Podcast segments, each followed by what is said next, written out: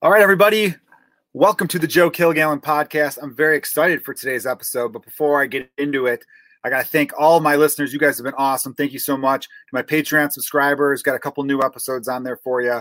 Got a really fun video I did with comedian Jonah Jerkins, in which we played the classic American game Fuck Mary Kill. So definitely check that out. Also, uh, you can listen to my latest album. It's on Spotify, Apple Music, anywhere where you can stream music. You can listen to it on Pandora. Go ahead. I don't mind. I get like a penny per listen, but you know, it's fine. I, know it's tough times for everybody, but uh, also big thanks to all my YouTube subscribers. You guys are fantastic. I love each and every one of you, even the ones I don't know, even the ones that are probably a little weird. I love you too because you guys are here for me. But I'm very excited to get into the t- today's uh, podcast.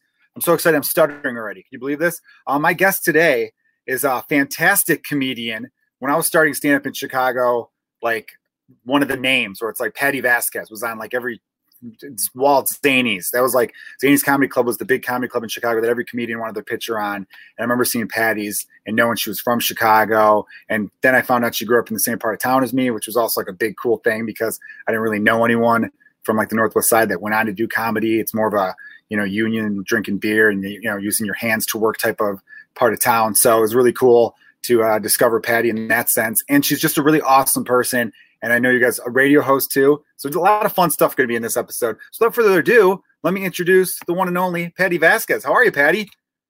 I'm great. Uh, Joe, that was really a wonderful intro. Thank you so much for having me. Welcome to my oh, basement. Welcome to the playroom. it looks pretty good. You got was you got a little tent that back there? Yeah, looks like the Buzz Lightyear rocket. Yeah, there you go. Oh, nice. Yeah, never fear. Buzz is here. Oh, you got Cubs stuff. Yeah, see the basement I've turned into like where all my Cubs stuff is, but I also have like a lot of little kid stuff. I can reach over here. Here's a Toy Story. It's uh Bullseye, the oh, rocking horse. There you the go. Bullseye. Yeah. It used to it used to make a sound. I don't think it does anymore though. Nah, bro. Sounds but, like uh, my yeah, life. My, doesn't work. my three year old and one year old are obsessed with Toy Story. To the point uh, where we watch it almost every day, a version, because there's four movies now. There's all the shorts on Disney Plus and everything like that. And my wife and I looked up the Pixar history today you know, Pixar actually started as a subsidiary of Lucasfilms. Right. And then uh, Steve Jobs bought it in 1986. And then Disney bought it in like 2000 something, which then made Steve Jobs the biggest shareholder in Disney because of the yeah. deal. It's a, it's a sick uh, history of how rich Steve Jobs is, essentially. It's incredible. And yet, I don't think he created anything. Yeah. he just well, was a guy that was like, "That's a good idea. Here's some money." I mean, I think he was an innovator. Don't get me wrong, but it seemed like I know this is like an old Bill Burr joke where he was like, "Hey, how about if we put all of our songs on one little thing? Well, who's going to do that? You do it. Get it done." And like he had other people doing it. Mm-hmm. And that's isn't that part of it is seeing something you like and then figuring out how to bring it to life. But we have some Pixar books too, if you ever want to do a deep dive, because uh, Griffin's kind of grown out of it. So. Oh yeah, for sure. I wouldn't mind yeah. that at all. My kids love books and everything like that. Um, I'm very excited to have you on because uh, a lot of the comedians I have on, they're fun. They've got cool backstories, but I think you've got one of the most interesting lives I've ever come across. Uh, your, your stand up has always been very family oriented, which I think is really cool uh, because you have a, a, Mexican mother and an Irish father. Yep. So you, you got that, that, blend of both worlds there. Mm-hmm. Yeah, and you mentioned being on the northwest side uh, and using your hands and and the working class sort of atmosphere of our community. Uh, my dad was a tuck pointer. Uh, even though I always talk about him being a cab driver, he was a tuck pointer. Yeah. Uh, well, you know what? I could use some use some tuck pointing. No lie, because there's a little bit of uh, the brick coming off the back of the house. well, I still have. I imagine he's retired. he passed away, but but I still have his oh, scaffolding. That's all right. But we had his tools for a long time, and a friend of his actually uh, called us uh, about ten years ago and said, "Hey, do you have your your dad's uh, equipment still?" And we gave him all like the the uh, uh there's. God, I, I, used to know like the the names of the tools, but there's like this flat part that you have the mortar and you sort of slap it in between the bricks. I I used to help my dad. Um, yeah, it was uh, he oh, nice. I, I, at Norwood Park. Uh, we lived in Northwest Highway. You remember where? Um, uh, you're too young, actually. But did we did you remember the Laser Zone on Northwest Highway? No, but no. why the hell did that place close? That sounds awesome. Laser Zone. I was assistant. It was like manager. a laser tag place. Yeah, yeah. I was the assistant manager in 1988, uh, but I lived upstairs, like two doors over. I lived above that. So on Northwest Highway, where now Edward Fox Studios is, uh, right down the block from Roden Library. Mm-hmm. Yeah, My, I know exactly where that is now. Yep. Yeah. And so I came down the alley one day and I just see this like lawn chair hanging off the side of a chimney. And it was my dad. He had rigged his own chair off with a rope and a lawn chair and was just swinging back and forth, tuck pointing on the side of the chimney. Yep. That's an innovator right there. That's right. I like that. Yep. That's cool. Why did a lasers place? How do you not make money doing a laser zone in a neighborhood with all these kids? Oh, whatever. Well, I'm just maybe, bummed I missed that window. Maybe you let uh 16 year olds and 17 year olds run your joint who don't quite know what they're doing, and then they let their friends play for free. Maybe. I'm sorry I didn't know you at the time.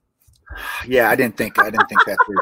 yeah. You know, the thing is that like a laser tag place, a bar is one of those ideas where as a kid, everyone's like, wouldn't it be cool to own this? Wouldn't it be cool to own that? And then you become an adult and you realize, oh, wait, that sounds awful. That sounds like a headache. You know what I mean? Like owning a child's play place. Like actually, that Kitty Kingdom, I don't know if you heard, they're going to close permanently because of the whole COVID thing. Yeah. And my wife was like, oh, what a bummer, you know, because we've taken our kids there a few times and I thought to myself, man, a lot of those places are going to go under. Those places where it's just like a, they got like a bounce house, they've got like a maze, they've got all these like kids stuff, and parents you love it because you pay like ten bucks, yep. and the kids run around and tire themselves out, and you're like, sweet, they're going to take a three, four hour nap. This is perfect, and it wasn't that expensive. Obviously, you, you want to bathe them afterwards because you know some kids aren't very clean. Right. You know those ball pits. Who the hell would let their kid get into a ball pit after a global pandemic? Yeah, I, I don't know. I mean, I don't know how long it took after 1917 for there to be ball pit. there were ball pits in the 1920s. But no, you're right. I th- I think that so many of the ways uh, that kids that we grew up, that our kid, the way we raised our kids, that's all gone uh, uh, for the most part. I would think. Yeah. Yeah, it's just sad to me that certain businesses like that. You're like, is that going to come back? I can't imagine parents are going to be even when things open back up completely. Are parents going to rush back to a place like that? And then it sucks because our government didn't really take care of that level of business. Because that small business, that certain level, like I have a friend who has a yoga studio slash like pole dancing studio in the South Loop. Ooh. And she's incredibly talented. My friend Caitlin. Caitlin Marco. It's called um, Fly Club Pole Dancing. Everyone, if you're in the Chicago area, look it up. I think they're doing virtual classes now. It's like a mix of yoga and pole dancing.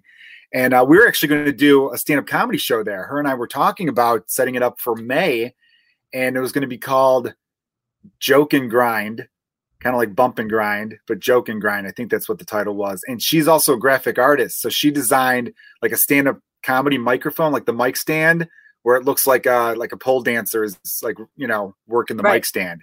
The brass, uh, shiny brass. Yeah, the shiny brass. There you go. Mm-hmm. And it was going to be a cool idea. And it's and a lot of perverted male comedians we know were like, dude, I, I got to get on that one. And I'm like, you're definitely not going to be on that one if you're that excited. Because you know, comedy and burlesque is popular now. So we thought, oh, maybe comedy and pole dancing would be cool. But I was talking to her, and I'm sure she wouldn't mind me saying this. I was like, Are you going to get one of those loans? And she's like, No, because you have to pay that back. And I'm like, Oh yeah, of course it's a loan.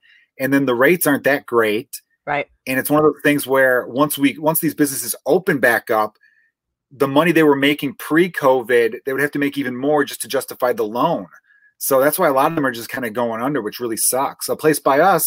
Sorry, I'm rambling here a little bit, but I was yeah. really mad about this one. Stackers, mm-hmm. which is at Northwest Highway in Nagle, that like was only open for about a year. Yep. Comedian Abby Sanchez, who we both know has been on the podcast, him and I would talk about how much we love that place. It was my wife's favorite burger place, and they're done for good. Yeah, and it's depressing. Well, it's interesting. So you mentioned your friend uh, didn't want to try for the. So there, were, the problem was there were so many different types of loans and programs, like the CARES Act, the PPP, which is the uh, the the protected the protection payment you know, uh, payroll plan, right? And then there were small business loans. And anytime someone tried to apply for it, they it, they just made it so hard for these smaller businesses.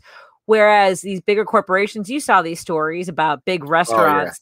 That were able to get those loans because they already have a built-in infrastructure for lawyers who knew how to play the game, right? Who could game the system. But some of those loans are actually going to be forgiven loans, and people don't realize that. But who wants to take a chance on maybe it'll be forgiven and then at a percentage that they can't afford right now? It's insane. Yeah, that's the thing that kills me the most. And and we're going to get into some politics, of course. I, you know, I have friends who are still big Trump supporters, and they will say stuff like, "Hey, you can't blame him for a pandemic." I'm like, "Well, his response was bullshit. He called it a hoax way too late into it." Also, though, look, yeah, you can't blame any president for a pandemic. But our government as a whole failed so badly, and you wouldn't have all these people freaking out, being like, "Let us go back to work." You know, two months ago or two and a half months ago, even marching on uh, state houses and capitals and all that kind of stuff. If the government said, "All right, listen, this is a serious thing. We have to shut down businesses, but we're going to pay you in the meantime, right? Not just one twelve hundred dollar bullshit check. We're going to actually freeze bills so right. that there's a rent freeze, a mortgage freeze, and then everything will just start up again. It's like a timeout. It's like a pause on the economy. And some parts of the economy, but like hedge funds and big businesses, they might suffer a little bit, but they hey, should have saved for a rainy day, dickhead. You know what I mean? Like I can't stand. They always tell the little guy you should have been prepared, but the big guy never has to. How many times United Airlines they never put any ah. money aside? Sometimes I just think let the airlines collapse, but then it uh, you know it affects all these other jobs. But I don't know. I, I go back and forth with like the economic theories behind that because obviously in 2008 you, we couldn't let those banks collapse. I've I read so many books where it's like, oh man, it would have been really bad if we just let them all fold. But now I'm thinking, ah, all right, maybe that's not the worst idea. I mean, not with a bank, but with an airline, especially one that people can't stand anyway. Goodbye, Spirit. Is that what we're saying? Oh, Spirit would be oh, first God. to go, of course. Yeah. That is still, yeah. I mean, every comedian has Spirit jokes, but it really is one of those things that I don't even consider it a hacky subject no. because when you hear Spirit, anyone I know who flies semi regularly, something on the back of their neck goes, "Oh yeah, I remember the first time being on Spirit, and I felt like screws rattling." And it's it's, yeah. it's it is a terrifying airline. Well, it's not even people complain about the extra cost. I complain about how it just doesn't feel safe in the sky. No, there was duct tape on my seat. I, I mean, come on. I put that on my Toyota. I don't want to see it on my jet. You know, I trust the Toyota in air more than a Spirit plane. I agree. But to your point, Boeing. I don't know who does it. Uh, uh, yeah, exactly. But uh, to your point about the federal response to the pandemic and whether or not you can blame Trump, can you? I mean, all it took was for a unified, a very standard response to this that was applied to all the states. And now you see, you know, Texas and Florida, Arizona, where it's getting out of control, and they're predicting that it's going to be up to a hundred thousand cases per day, at least you know. And that doesn't mean people who are going to manifest the physical illness but at the same time that means that they continue to transmit it to people who might be vulnerable and then put a strain on our healthcare system on our hospitals it's it's um it, it's unconscionable the way he handled this uh, and dismissed it. And and you know he talks about how wearing a mask is political now. That if you wear a mask, that means that you're a Democrat or a lib or you're scared. I you know and look, we see the all the memes and all the conversations. I wear it uh, to to respect other people. Uh, when I I don't know, do you go for walks with the kids? Are you, are you with uh, with yes. your baby? Yes. So we so we go for I walks. Do. And you know, it's always great when you see your neighbor and then you give each other some space on the sidewalk. It's just yeah, kind. That's all. It's fine. Yeah, I know. We even kind of stopped. Like I remember we were walking today, and there were some neighbors getting into their house, so I just kind of like stopped and waited, and then they looked and they're like, oh, and then they kind of did a little bit of a hustle to right. get into their house a little bit quicker. It's you know, I got the Cubs stuff here. Cubs all star oh. first baseman and great humanitarian Anthony Rizzo. There was a video of him on Twitter yesterday because Cubs players were reporting to Wrigley Field to get tested because you know they're going to try to start up the season. They say they're starting up the season, but I've, i still have a weird feeling that something at the last minute's going to be like, "Now nah, we can't do it." I'm you know knock on wood. Actually, I want to think positive because I, I, definitely do miss baseball. Is that uh, he was walking the videos, you know, circulating circulating Twitter he's walking into Wrigley and some random people on the street were like, "Yo, Rizzo, hey Anthony," and he's like waving and going, "Hey, what's up?" And the one girl wasn't wearing a mask, and he's got his mask on, and he's going, he's pointing at his mask to her, and she's like, "I know," and he's like shaking his head, and it's like professional athletes, every one of them was wearing a mask. I don't know why they have to make this a political thing. That's the problem is that they have to make that, and by they, I don't just mean Republicans because there are plenty of Democrats who pull this this stuff too everything it cannot every little thing and i agree cannot be political especially since like scientists like every, i know people were like dr fauci's a quack this guy was appointed by reagan in 1984 and has been in that job since through democrat and republican presidents all of a sudden he just decided this whole idea of it's this mass conspiracy to make trump look bad you know i don't want to put this out there but assassination would have been way easier than getting 100 countries together to lie about a, a, you know a pandemic. It just doesn't make sense to me at all that people can just buy into this. But that's just the world we're living in now. Yeah, I, I think that uh, you know a lot of people take their politics as a personal attack on them. So if if anything that's out there just sort of hits them the wrong way, it becomes they go into mode, and and that's where we are right now. I think for everybody and it's a shame because people are dying. Joe, uh, there were uh, three in the first two weeks. There were three people that I knew that died from COVID nineteen back in March. Within a week after the uh, the, the shelter in place, a friend of mine, uh, her husband, I went to Lane Tech with a woman named Gretchen and her husband Alvin, who I'd only met the like it last uh, at the Throwback Fest. Have you ever gone to a Throwback Fest? Over in uh, uh, Gladstone. Gladstone. Park, yeah, where they do yeah. like retro '80s music yeah. and stuff. I, I went like the one year, a couple years ago. It's fun. It, it's fun. Yeah, and, and it's nice. Yeah, yeah. And I met him, and you know, uh, just got a message that her husband had died. There was a neighbor over by St. Tars who I had just met during the campaign.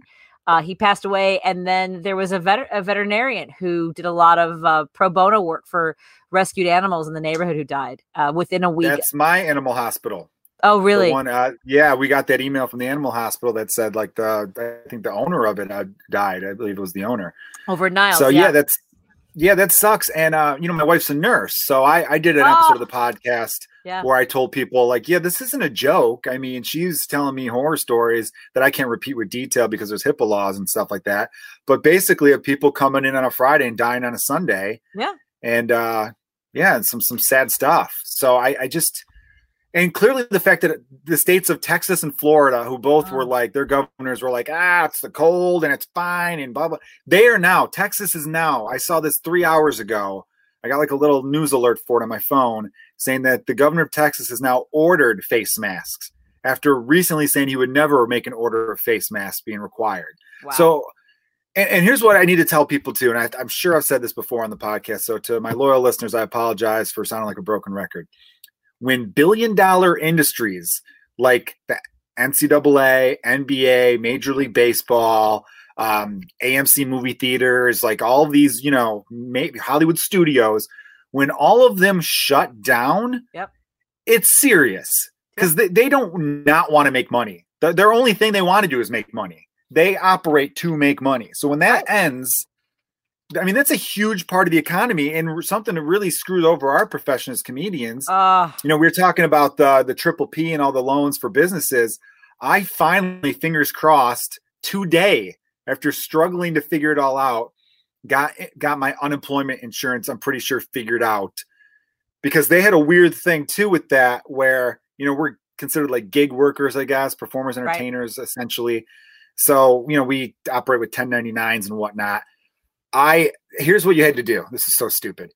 You had to a- apply r- for the regular mm-hmm. Illinois unemployment insurance, which I knew I would get rejected for, but that's the part of the process. You have to get rejected. Mm-hmm. Then only after getting rejected could you apply for the PUA, which is the pandemic right. unemployment assistance or whatever which is just such a stupid thing. Let me go straight to the thing. Why make me fill out all this stuff just to reject me? So then I have to fill out. It's it was such a headache.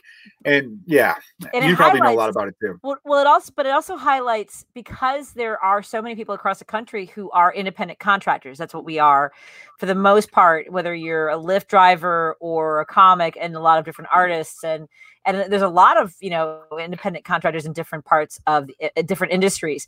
But imagine you know what's even worse? Not just being an independent contractor trying to qualify for pua imagine having w2s and 1099s they didn't know what to do with any of that. And imagine you maybe had a, a company that fired you. And um, we'll get to that uh, and perhaps uh, de- denied your uh, unemployment when you originally applied for it. So then it hangs up the whole thing. So there were a lot. I mean, so there are a lot of people who, and and even now, people who try to call are unable to get through the system to even figure out how they qualify for unemployment. It's really, I think it's one of the things that's going unreported, and people are not you know calling attention to as much because it's just people on the phone every day trying to get through or online and they keep getting you know dumped out of the system it's um those aren't folks that are are likely to show up at the governor's office or even like register more than a question at a press conference and it's it's sad and you can't go into the office no. explain yourself. No. I had a weird thing that when when I first applied, I think they've then changed the rule because I got something from SAG AFTRA saying that the residuals won't count against you. Like SAG went out of everyone that's the Screen Actors Guild, a union I'm part of, and they went out of their way to send an email going, "Hey, this shouldn't affect you from getting um, pandemic unemployment insurance." Was that I received a residual check like the last week of March for like eighteen dollars from an episode right. Chicago Med I did, which was a television show that Patti you were on like what three or four episodes of, I think. Yeah. Yep. Uh, yeah, a good stat, good crew of people working over on Chicago Med. Uh, it's fun to be on a Dick Wolf show, you know. Oh yeah. Uh, right, a lot of money there, or a lot of success there, I should say. But actually, I do mention I was talking to a friend recently because there's that notion. Sorry, I'm getting sidetracked, everyone. Just a quick side note because I'll forget that's to mention we, this. That's how we work. That's how we talk. Yeah. Is that um I saw like a tweet saying there are no good billionaires. And I, I, don't know if your comedian brain works like this. I think most comedians' brains do like work like this. When we hear there's no something, we go, well, that can't be true. I, I just I have to find the opposite. So I looked it up. There are some good billionaires. Oh, Dick sure. Wolf, as far as I know, is a good billionaire because the TV shows he creates are all union shows, so everyone's getting paid well where like a lot of billionaires, like even Jordan, who I love, the money he made off of his playing as a basketball player is great, but he got his billions off of shoes. The shoes are sweatshop. so he exploited, right. or Nike, but through him as well, he benefited from it. They built a lot of empire on exploiting child labor in you know other countries, so you can't really say good billionaire there, can you? And uh, here's another good billionaire for you. And I've been on a big Beatles kick, Paul McCartney. There you go. He's, yeah. you know, where I don't think he exploited anyone to write songs. You know, I don't, I don't know what. Usually, artists get screwed over the other way. So the fact that he's uh, become a billionaire off of a lot of like royalties and and you know selling albums and I'm sure concerts will go to show you that like okay, yeah, I can't imagine too many people got ripped off in the process of him becoming a billionaire. Anyhow, all right, back to what right. I was saying though. Yes. I got a, yeah, I got a residual check. So then they were saying I got paid by one of my employers. I'm like, I got an $18 check.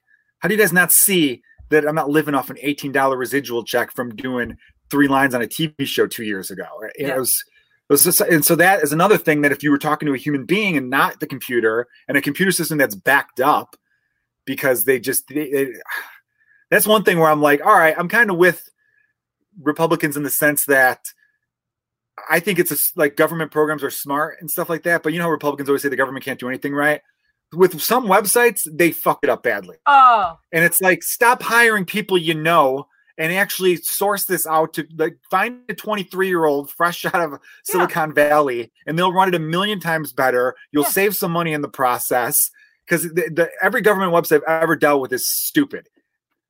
Oh, and and the website. I mean, you can go to. Uh, there are comics who have better websites that are interactive yeah. in ways that the state cannot seem to do. Hannibal's it, website is amazing.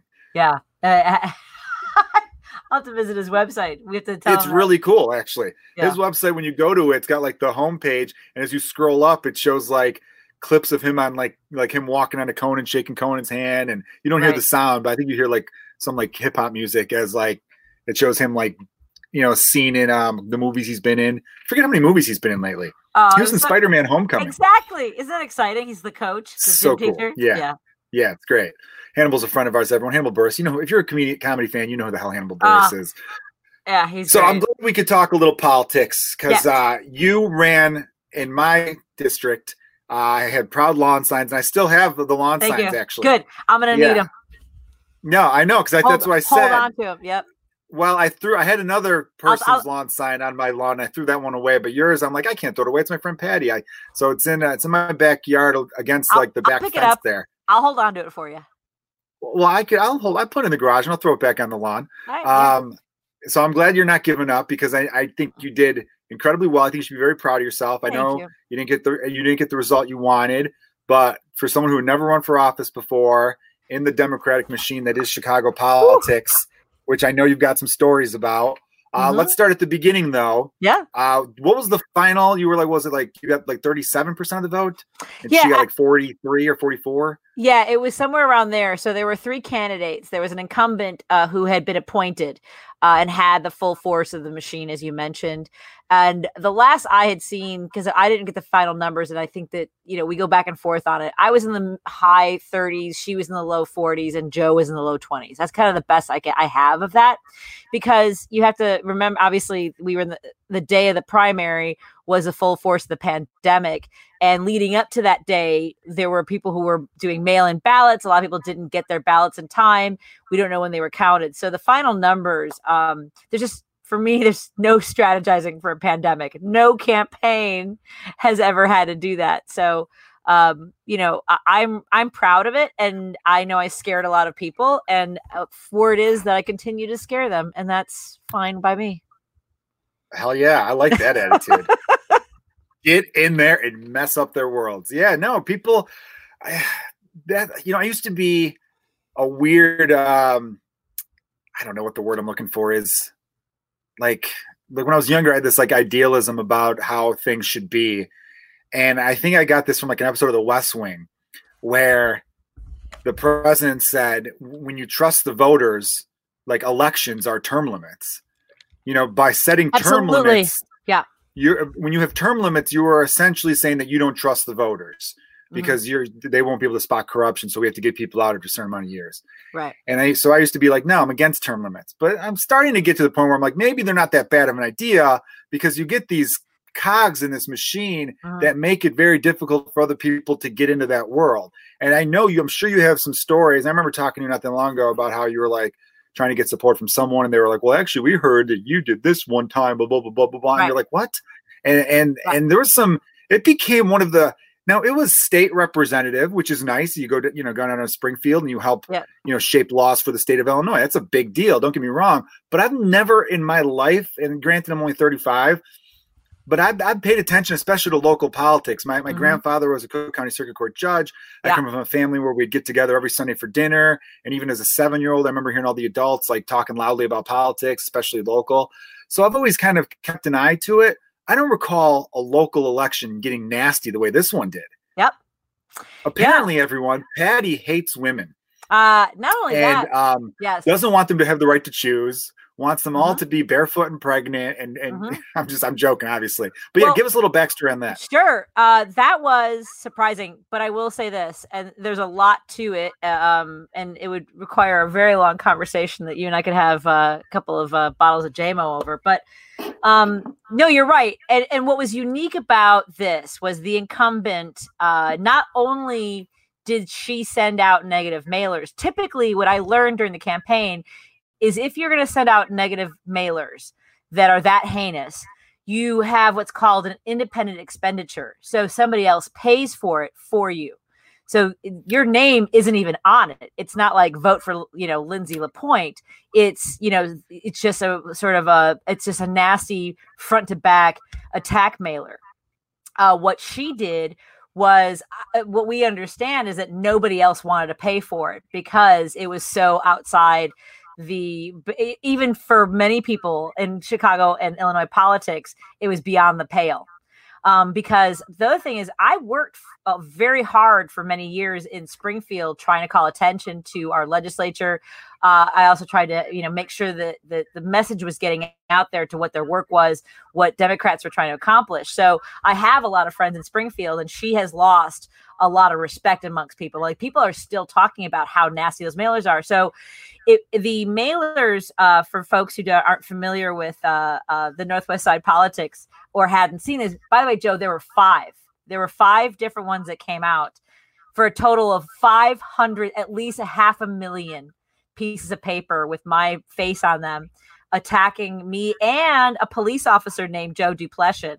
We are both accused of being uh, dangerous extremists. And that's, I know, which is so crazy to me.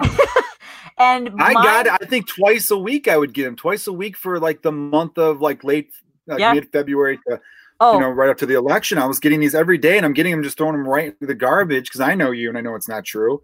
But yeah, it's weird. I just can't remember like such foul play over, you know, you expect that for presidential politics, you know, US senator, perhaps, yeah. governor. But well, uh, I've never seen it for like a local thing.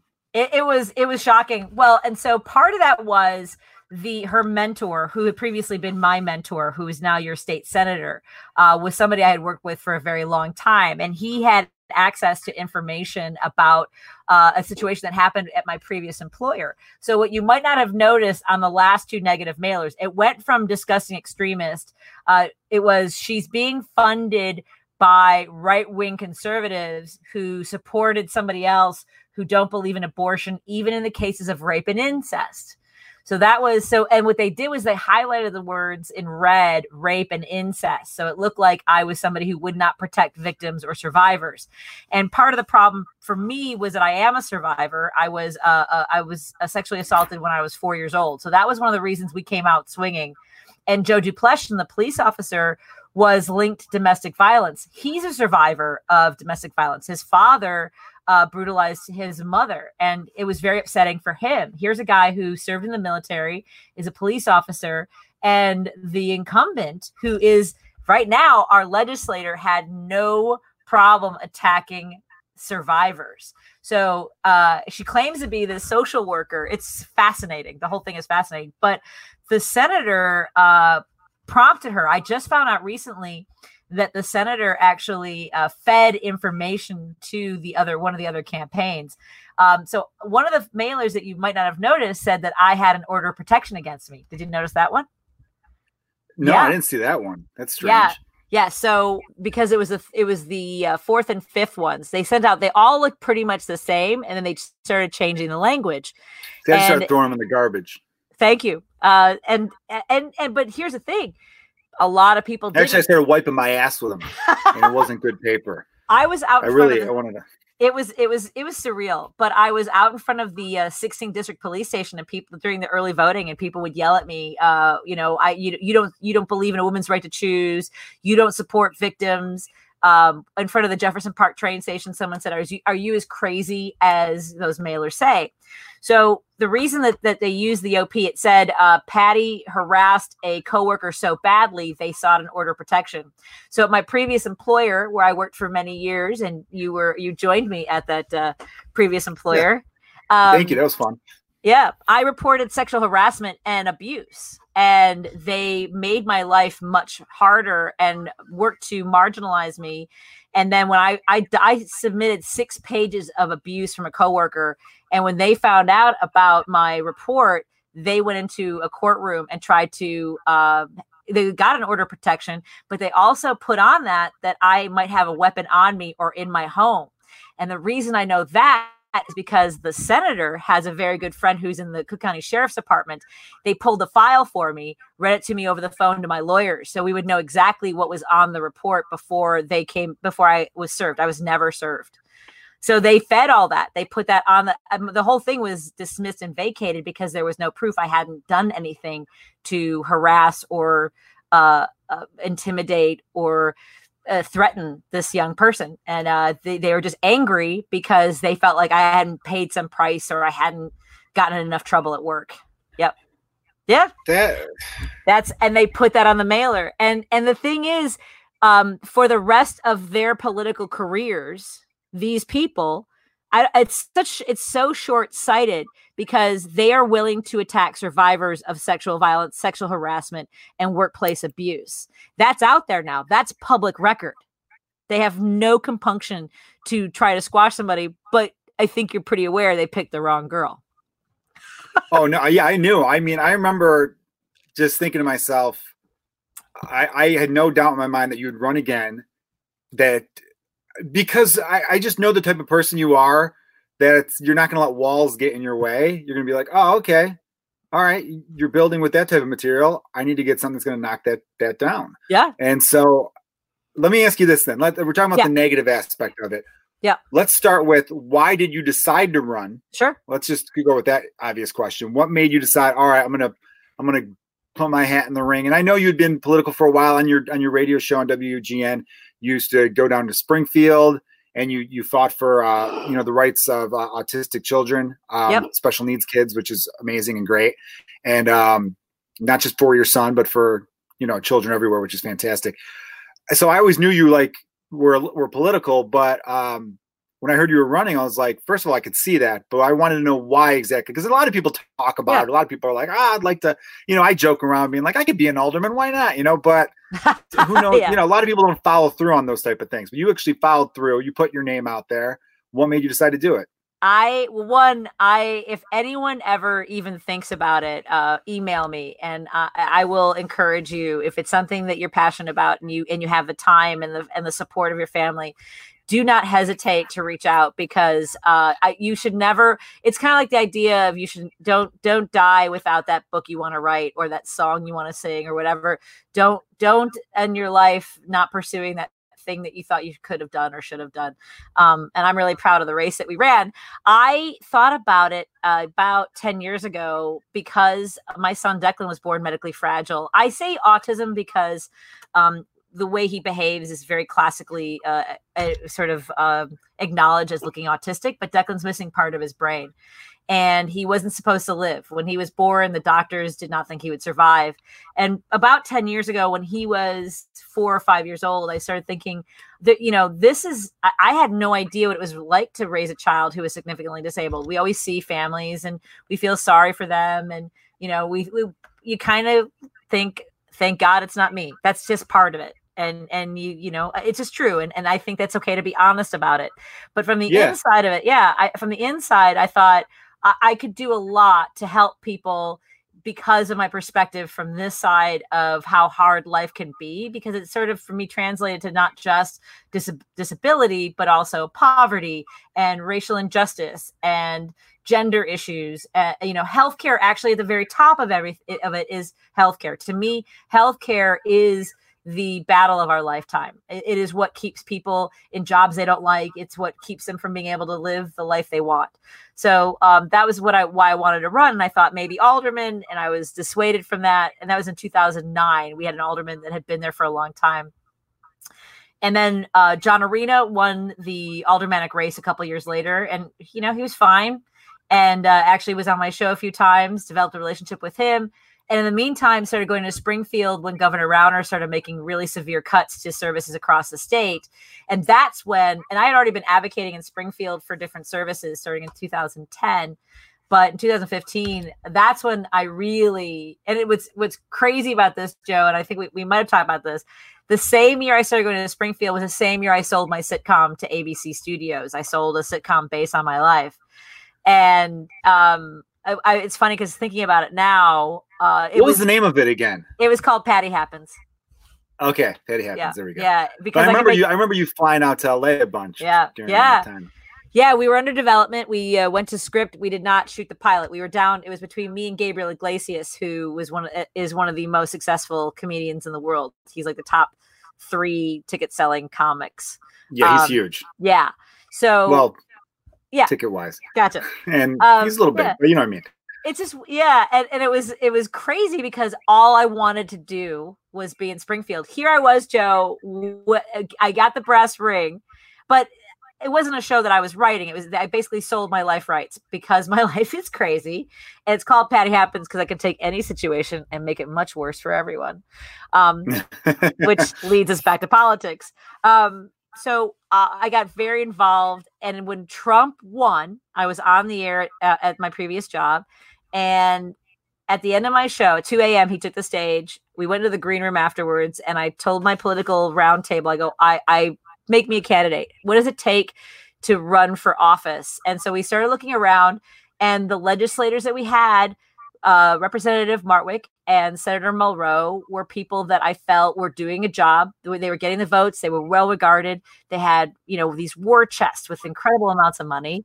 And we just didn't see a path. I didn't see running against them or John Arena. And then Senator Mulroe became a judge. And that's where everything started last April. I started pursuing that appointment. Uh, the representative, uh, Martwick, uh, decided to take the Senate seat. And a bunch of like, you know, there was there were a lot of deals that were made and and to your point about how you still think we, we kind of carry that idea that good people should run that you know that we lead up to the voters but there are a lot of mechanisms in place. And and one of the things that i've learned in the last year are even the people that um, talk these grand stories about democracy uh, under the surface, there's a lot of power that is not just controlled, but there's a lot of energy put towards making sure that that has ever become vulnerable. And uh, I, I, like I said, I'm more than happy to have scared them a little bit. And uh, so I just, I decided to pursue the rep seat because uh, the legislator was somebody who wasn't, no one was familiar with. Uh, they didn't have a lot of experience. There was no reason, there wasn't uh, enough money for me to run against the senator. Uh, it's a double the district, so you know the we you and I live in the 10th Senate district and the 19th rep district. There's about 110,000 voters in the I believe in the 19th, and then so double that. Uh, the 10th district goes all the way up to Rosemont, parts of Park Ridge, a little bit of Niles. It's massive. So that's it. Yeah, 110,000 voters. I mean, that's people over the age of 18. So you mix kids in there. It's a pretty good uh, size yeah. there. I mean, what yeah. is it? 600,000 people. You get yeah. a U.S. rep. So that tells you how big it is in you know state level right there. Um, yeah. All right. So yeah, you so, decided. So, all right, I'm so going for it. There, I'm going for it. So that was a long way to tell you, but yeah, it, it was it was fascinating. It was and uh, yeah, I I threw I I started my pack. Uh, so you start a political action committee you go in and you fill out the paperwork. Um, you say, you know, friends of Patti Vasquez, you name it, what you think is the best way to go. And we were off to the races. I just started going door to door, not ringing bells. And before even signatures, I would just go to my neighbors and I say, Hi, I'm Patti. Uh, I'm going to run to be your rep. Let, tell me what's important to you. How can I help you? And that's what I started doing back in August. Okay, let me ask you this. What did you let's say what did you love about it first? Then i'll ask you what you hated about it. Sure. what did you love the what did you enjoy the most about running for office? Oh definitely talking to people learning their stories. I mean like and it's corny because um, what happened along the way was i would see the incumbent say the same things knowing that we were on far more doors by the time we everything was said and done, I was up to about 250 doorbells that I was ringing, and we were averaging about you know 30 some conversations because you figure people don't answer their doors or they're not home. Uh, they got a lot of ring bells, and Joe, you'll love this. As a comic, I became a performance artist. So for the ring bells, I would have a piece of paper that would say, "Hi, my name is Patti Vasquez. I'm running to be your state rep. I'm just your neighbor," and like my website. So like from from the uh, uh Love Actually movie. So it was Oh it, yeah, yeah, of course. Yeah. And we we had volunteers come into our office. They were like, That's the funniest thing I ever saw, you know. But you have to find a way to connect with people because not everybody wants to talk to somebody ringing their doorbell, you know. Were there any live debates? Uh, there were no debates. There were. It's a bummer because as a yeah. comedian, I feel like you'd have a leg up on both of them. I'm just saying. I always man. wanted to. I I always wanted. I don't think I could ever run for actual office. I don't think I have the temperament for it. I feel like uh, I, would love to see that race, my friend. Yeah, I would love to see that show. I feel like I'm threatened to fight the other people, but um, I always thought I'd be a great political consultant.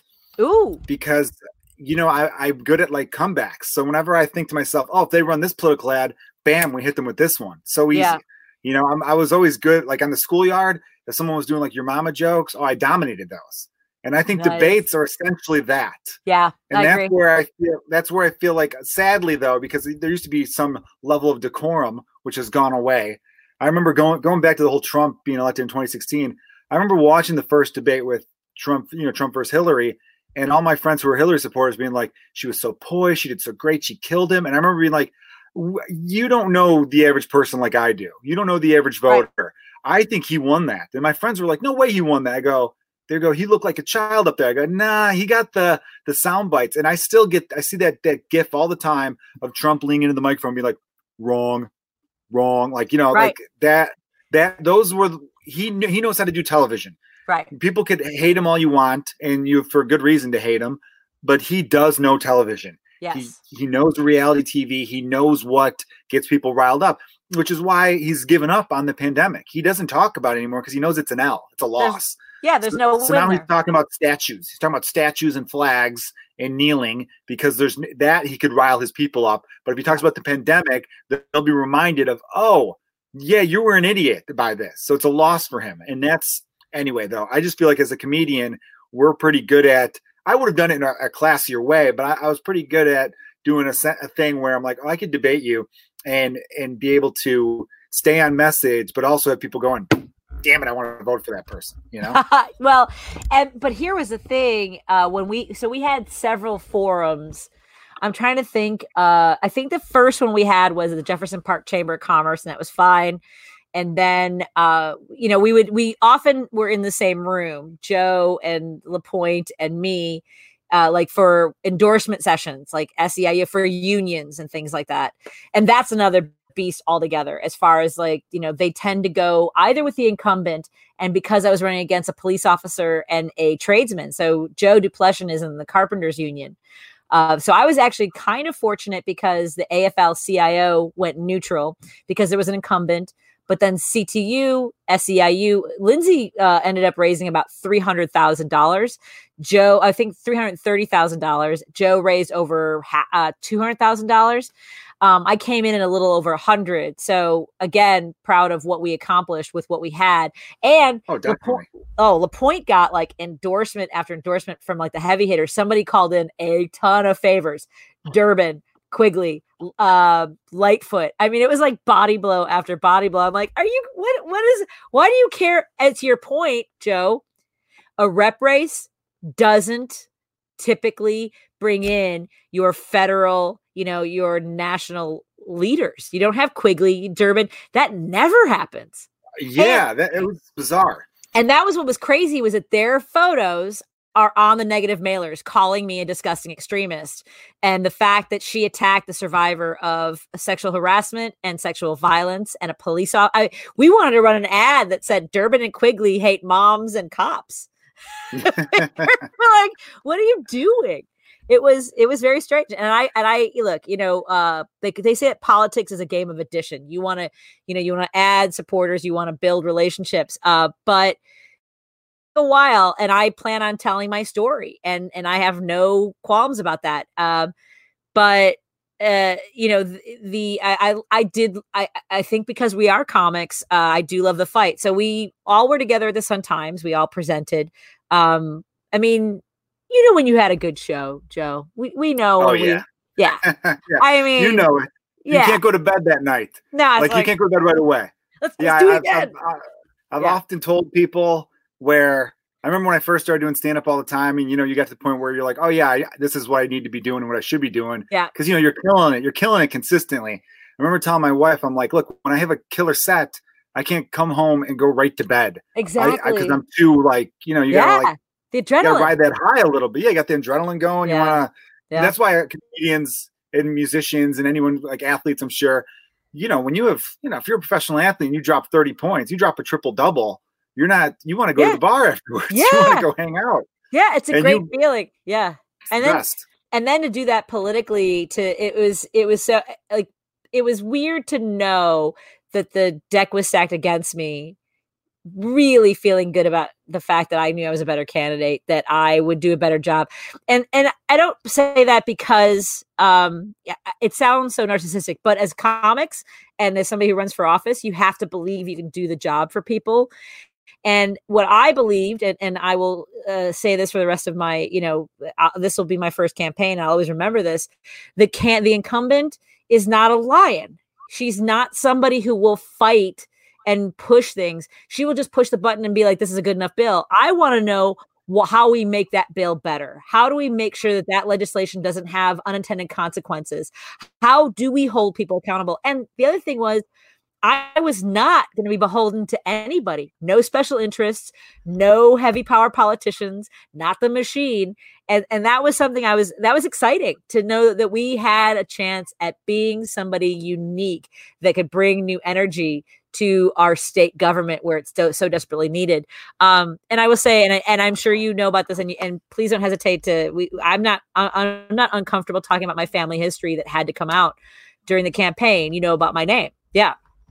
Yeah, I mean, um, I still remember you told me when I, I was a guest on your show, your radio show. Yeah. And we were talking about, I think at the time there was some play.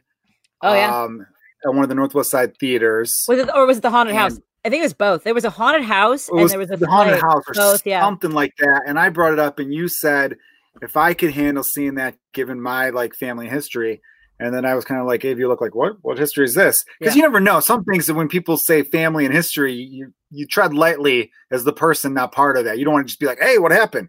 Yeah. Um, and you, your brother, Mm-hmm. Um, this was an older brother or younger brother? My uh, my older brother. My dad's only older son. Brother. So I, my half brother Michael. Yep. Um, was uh, one of John Wayne Gacy's victims, mm-hmm. which is um, I, you know obviously that's one of the most famous serial killers in you know United States America history mm-hmm. right there. I mean, what I think what 33 victims he had or something pretty that high they, like that. That they, not... that they know. Uh, yes, 33 that they know and uh I so throughout my life I've I've talked to a lot of the people who are close to the case. So and the reason this comes up is because I chose the, the last name Vasquez as my it's my mother's maiden name. Uh, when I started doing stand up comedy in 1996, um, it was the same summer that John Wayne Gacy was going to be executed, and I decided that was it ninety five, maybe ninety five, but um, I just he was going to be executed, and the idea that our names were going to be in the paper again. Bonnin is not a very common name, uh, and I just the thought of people knowing that a part of my story or my history and then wanting to know. I mean, can you imagine doing Mancow's show for like the number of years? That's all he would have ever. They called me when the story came out. And the reason the story came out was because LaPointe's campaign started a whisper campaign. That's what they talk, they call whisper campaign, where they, for us, it was messages. So people from her campaign started messaging people and saying, "Oh my God, you know, Patti Vasquez is using her husband's name to sound more white." thinking that Bonnin was my I never changed my name from Bonnin because it was my dad's name and Mike was the last boy in the family so I never changed my name to my husband's name. So they started saying that I was pandering to white people and then they started spreading rumors with other people saying I was using Vasquez to pander to Latinos and progressive voters. And I honestly Joe, I mean, you know, to hold that story so tight and tightly and to um, be so protective to think that I was going to be in public forums and be asked like, well, why do you use this name? I was like, I, it's time because I had to use the name on the ballot legally. Um, I was like, okay, let's just, let's, let's get ahead of this. Let's make sure that we don't um, have to be at, at an endorsement session. And I, I didn't know, I didn't know if I would start crying in the middle of a, of a meeting, you know, I had no idea. So, yeah, I think that's, you know, what gets me though the same people who would be like, "Oh, she used this for this and used this for that." Mm-hmm. Those are the people who would 100% do that. You know right. what I mean? Those are the people they, who, if they were running for judge, yes. would be like, "My name's Margaret Patricia mm-hmm. Kelly McGuire Sullivan." Like, you yeah. know, those are the people who would. I know I have a fucking shamrock in my podcast logo right now, but that's that's a thing. Maybe my national listeners don't know this, but in Chicago politics, the judges you just say yes or no yeah. on when you get your ballot. Right. And there was an old saying in Chicago, just vote for the Irish last names. Yeah. That that went around for whatever reason, because you know the Irish were very political. They got a hold of the Democratic machine through um, Mayor Daley in the 50s and 60s and, and beyond that. And so, you know, everyone was like, you know, make your name sound even more Irish. So some people right. would like they would use their first initial. I noticed. Yes. They, I've I've seen on the ballot it would be like J. Mary O'Sullivan or whatever. Right. And it's like, how what, was it Juanita? Like, you know, what's the J for? right. Where you're hiding? Because yeah. if you hide your first initial, that's weird, you know. Or they're using middle names when they never would normally use middle names. Or you know, I'm surprised. One day you're going to see on a Chicago Cook County ballot, I should say, the whole county. Uh, you're going to see something that says like um, Colleen, Patricia, and then M. It's going to be the last right. name is going to be the initial, right? Because they're going to be hiding the last name from being like I don't know, like a Polish last name or something. They're going to like you yeah. know minimize it. It's it's it's a crazy thing. So when yeah, when you're when Bonnin showed up, yeah, I'm sure these were people who just want the gossip of like how dare you or you're doing mm-hmm. this or you're doing that when those are the same people who would do it if they had the chance. Right. You know, you never notice that the same people who who say they're using the race card. I'm like, you are mad that you can't use it. That's what like that's you would use it every day. That would be your ace of spades if you could use it. Well, get this, Joe. Well, we started the first the first mailer, or they call it a walk piece. So when I would like when I rang your bell, I was so excited. I'm like, I texted you. I think I'm like, please tell me this is your door. Uh, he had said yeah. Kilgallon on the door. Um, but her did, first, right. Yeah, her first walk piece. So you, it's lit, and you put it in the door. Um, you know, I had been giving speeches, and we had been in different forums up until like leading up to the first time we saw her walk piece. I'm not kidding you. It said uh, has uh, uh her extensive work with children with special needs, and we were like, uh, you're trying to own the terror. I mean, it was so funny. She was chasing her a, a, challenger trying to occupy this territory of helping children with disabilities you know it's like it had never come up not once had she ever said i helped and so that whole idea of pandering was fascinating to me because and, and it's something that people continue to do uh, they'll say that I, I was pandering to white people i was pandering to latinos i mean I guess as a comic, as performers, we just aim to please. And I guess that's the same thing as pandering. We just like show up and we're ourselves but I, I don't I, I, the idea that I'm like being calculated about something is just so straight. It's just not. It's outside of my experience. I know. I want to apologize earlier. At one point, I was looking off. I was getting like it's okay. My computer. I'm getting pop-ups on this stupid thing all of a sudden. You ever had that with your computer where all of a sudden you're like, "Why am I getting pop-up ads?" And I disabled this in 2013. Oh, I'm still. I don't know how to do any of that.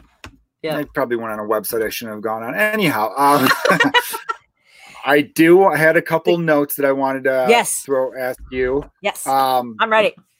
Were you you obviously you weren't worried that any of your past jokes would hurt you as a candidate, right? Um, there was a point where we had uh, so you, you, we spent I spent more money on the front end than I wish I, I wish I had I had that to do over again because you're new and people come at you and they're like, "We'll do this for you, we'll do that for you." And one of the things they wanted to do was go through my material to find any jokes that could be uh, used against me. And I was like, uh, I'm sorry, 25 years of stand up comedy plus five nights a week of three to four hours uh, of radio. I, I was like, I don't have that kind of money. If they have it, you know, I always knew, I always knew it was going to be the order protection. I always knew that the uh, incumbent's mentor would use that. None of my campaign believed it. And I was like, no, they had they had nothing else to use at all. Yeah, except, I, except I mean, for my material. Yeah, it's funny you mentioned with comedy. That's obviously there's a whole lot going on in the world of social media in which comedians are getting in trouble for things they used to say. And I'm not sticking up for any of the things people. Some people said some really dumb stuff. Some other people, it's like, okay, let's relax yeah. a little bit here. But like you said, 25 years of stand-up comedy plus doing a radio show five yeah. nights a week for three hours you're it's just inevitable. It's yeah. inevitable. Like there's oh. i've done this podcast now 106 episodes. The average episode's an hour and a half. So we're talking about over 100 of hundreds yeah. of hours hundreds but over 100 hours of me talking. And sometimes you say like i made a, i hinted at a gabriel iglesias fat joke earlier. I'm not one of those dudes but I you, we said he's huge, and I'm like, he only is huge. But like you know, it's just right. You're, if you're doing this much talking, you're going to say some stupid things. Yeah, yeah. he's fly. He yeah. calls himself that. But right. uh, you know, but someone could take that and be like, see, look at that. Joe Kilgallon hates fat people. I do not. Although this is a funny story. Um, a cousin of mine recently had to not had to, but bought his daughter. They have plus size Barbies now. Okay. Which is which is great. That's great, you know. But uh, the thing that sucks about it is that he had to buy a whole new wardrobe because his little six year old daughter was like, How come none of my old Barbie clothes fit on this one? And he's like, Well, it's plus size Barbie. And so he's laughing to himself, thinking, Everyone thought this was such like a, a woke thing, and really it's the most capitalist thing in the world. Yeah, you get all more the stuff. supply side economics. He's just yep. buying more shit yep. for uh, Barbie. Anyway, that made me laugh because I was like, that's that's that, funny. Is that pandemic Barbie? It's COVID nineteen she's put on that one would have like its own, you know, respirator or yep. whatever would yep. come with it. Um, what's the word? Ventilator. That's the Ventilator. word I'm looking yep. for. Yeah. Oh man. All right. So. And the yeah, other thing was. No, and, and and we I did have someone sweep my uh social media. Um I I I tr- well, I mean, you know, it's the best of their you ability. You never know. Yeah. You know, I mean, take it out of context. But the one thing was funny was that there was a debate over. Uh, I I was I've I've trained in firearms. So with the FBI Citizens Academy, I've learned how to uh, shoot a Glock and an automatic rifle. And they were like, "Oh, you can't have those on there for you know they'll use it out of context." And it's like it, it was just I'd I rather would have helped you on the northwest side. Maybe I'm saying, yeah. I you know, I, and because, but my answer to that is, I, you know, as a historian, as an American, I mean, I believe in the Constitution. I think that we do need to have firearm uh, legislation that is reasonable and safe.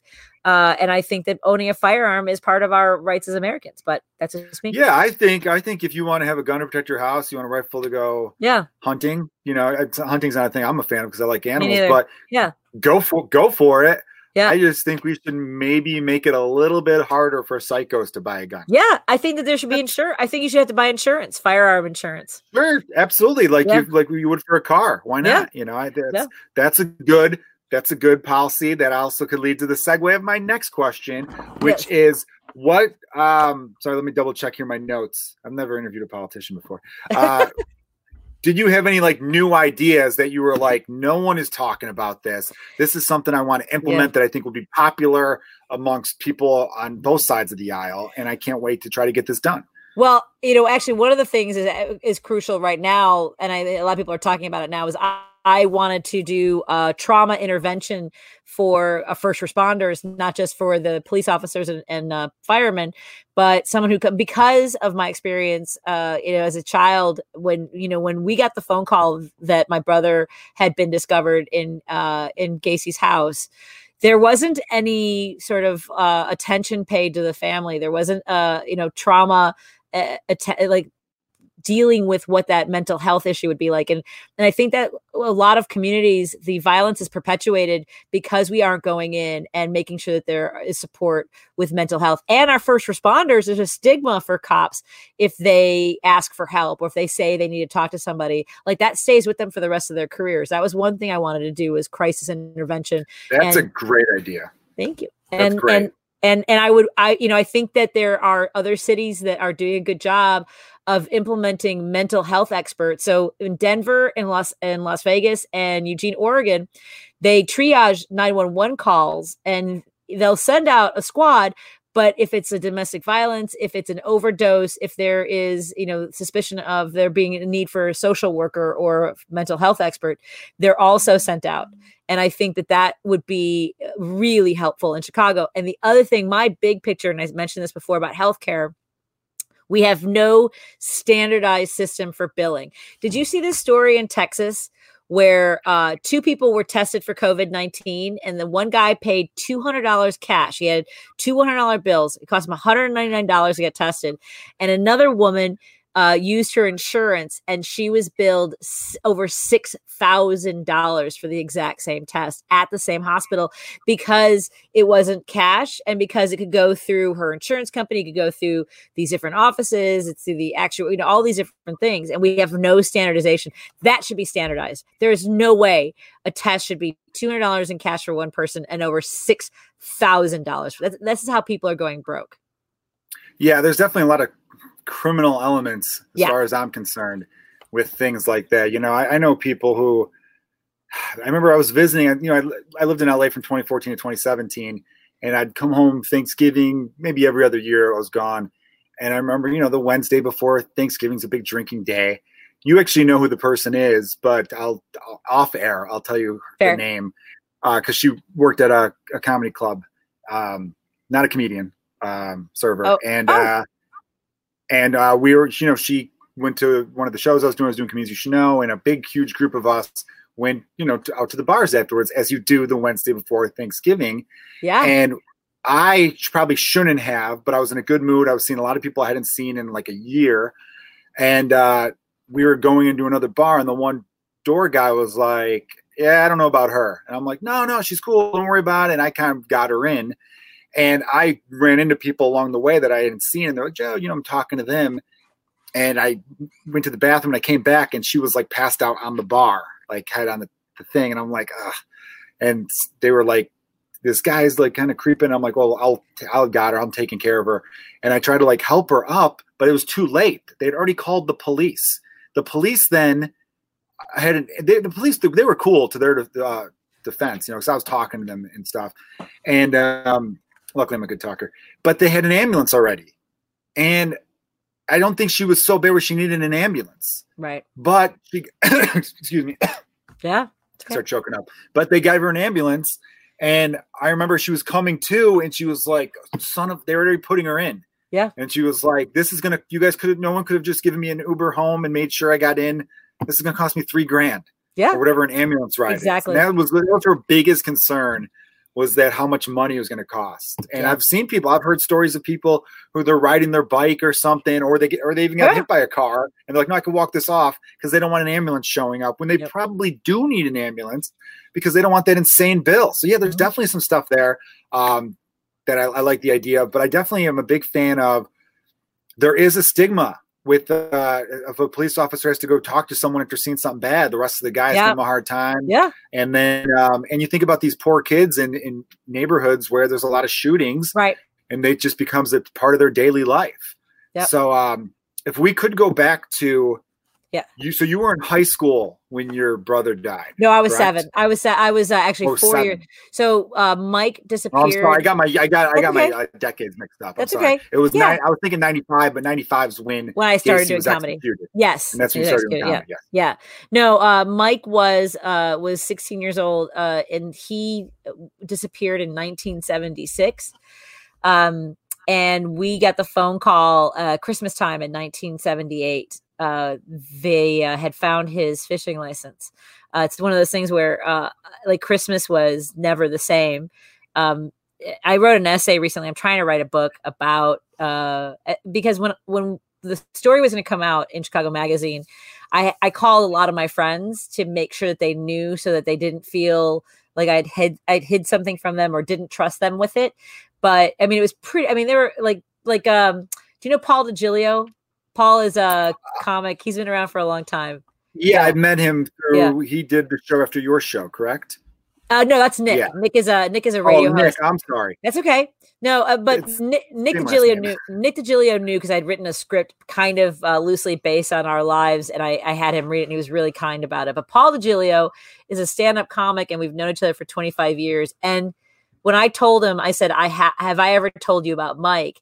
And uh, and he, I, felt so bad because he he was. uh, It, was having to give people this information about me, people who've been so supportive and kind to me, and eh, they didn't know what to do with that. You know, they they, you know, this this tragic story, and they like they he would I could hear him going over the whole twenty five years trying to remember if he'd done a, a an inappropriate joke or and, I, am like, no, I I just want you to know because I I I you know. I admire you. I love you, and I don't want you to think I, I kept this from you. So I did that for about 20 people I had to call. So I'm writing a book called uh, I Have to Tell You About Mike. And we're we're thinking about doing a podcast because I am actually friends with the detectives that were in the crawl space. I'm friends with uh prosecuting attorney. Uh, one of the detectives that was working the open cases is an ex-boyfriend of mine.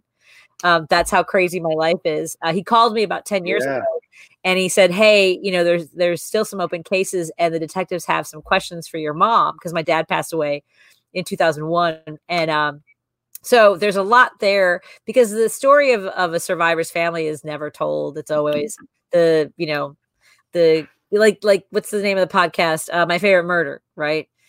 My wife just got into that. Yeah. Which I, I know I'm sure it's great. I heard it's a great podcast, but now she keeps being like, Did you know this murder? And now every day I have to hear about murders. And I don't Right. want to hear about anything that are so Right. it's you know, as a parent, there are some stuff where it's like, "Hey, I don't want Oh, to hear that. Yeah. I just exactly. please don't tell me this stuff. Yeah. And um, yeah. I'm sorry though. Go go ahead. No, no, no. So, but you were gonna ask. So uh, it was, uh, yeah, Mike disappeared in in, in '76, and and so well, I was, basically, what I was, I and I do think it's a great idea for a book because you're right. You don't even when I'm thinking of like movies and popular culture that are about serial killers and stuff like that. You know, they cut to the victim's parents crying as they walk out of a courthouse, or they cut Right. to the you know, it's never from their point of view. Um, there might be some where it's like we're still looking, we're, we're keeping hope alive that they're alive. Um, but yeah, I can't imagine. Um, that's why I feel even weird, kind of digging into it a little bit. well, well, but It's Joe, just like the, it- the fact that it's such a famous Mhm. because he came national. I mean, I think he was a clown. Did you guys know where he was Mike. when he Uh, was found? He went fishing, right? Or, Uh, you no, they found uh, Mike's fishing license, but no, Mike Oh. was. Um, so my my dad and and my well, my parents, we lived in Norwood Park. Mike lived with his mom and his stepdad, in uh, over by Wrigley, actually, uh, right over on Addison, by where the Taco Bell was. Right, so like oh, one of the one of the Greystones, a couple couple doors in, and uh, Mike was not happy uh, with his with his stepdad. I, I, this is stuff I I learned because the story came out. I actually got to learn much more about my brother's life than I have known my entire life because my dad would never talk about it. Uh, my mom didn't wasn't close to Mike, and um, by the way, real real shocking that your Irish father didn't want to talk about anything. Oh, right. It that yeah, is like was, one of the most true stereotypes of all time.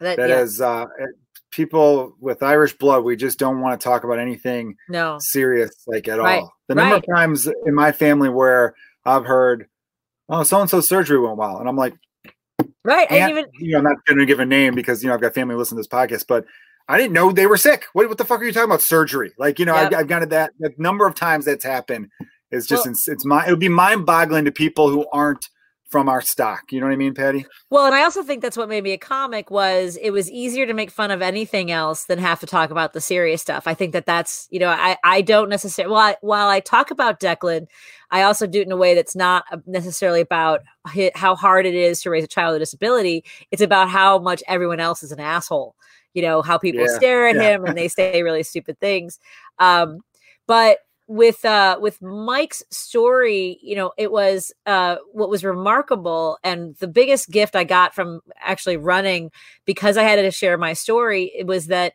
um, Mike's friends started reaching out to me. And uh, the day after the story came out, one guy messaged me, goes, I'm not being creepy. Please, if you'll do me a favor, call my friend John Scanlon. And I had talked to that guy before. This guy, Greg, I had messaged him because he left a beautiful message on Mike's uh, digital gravesite.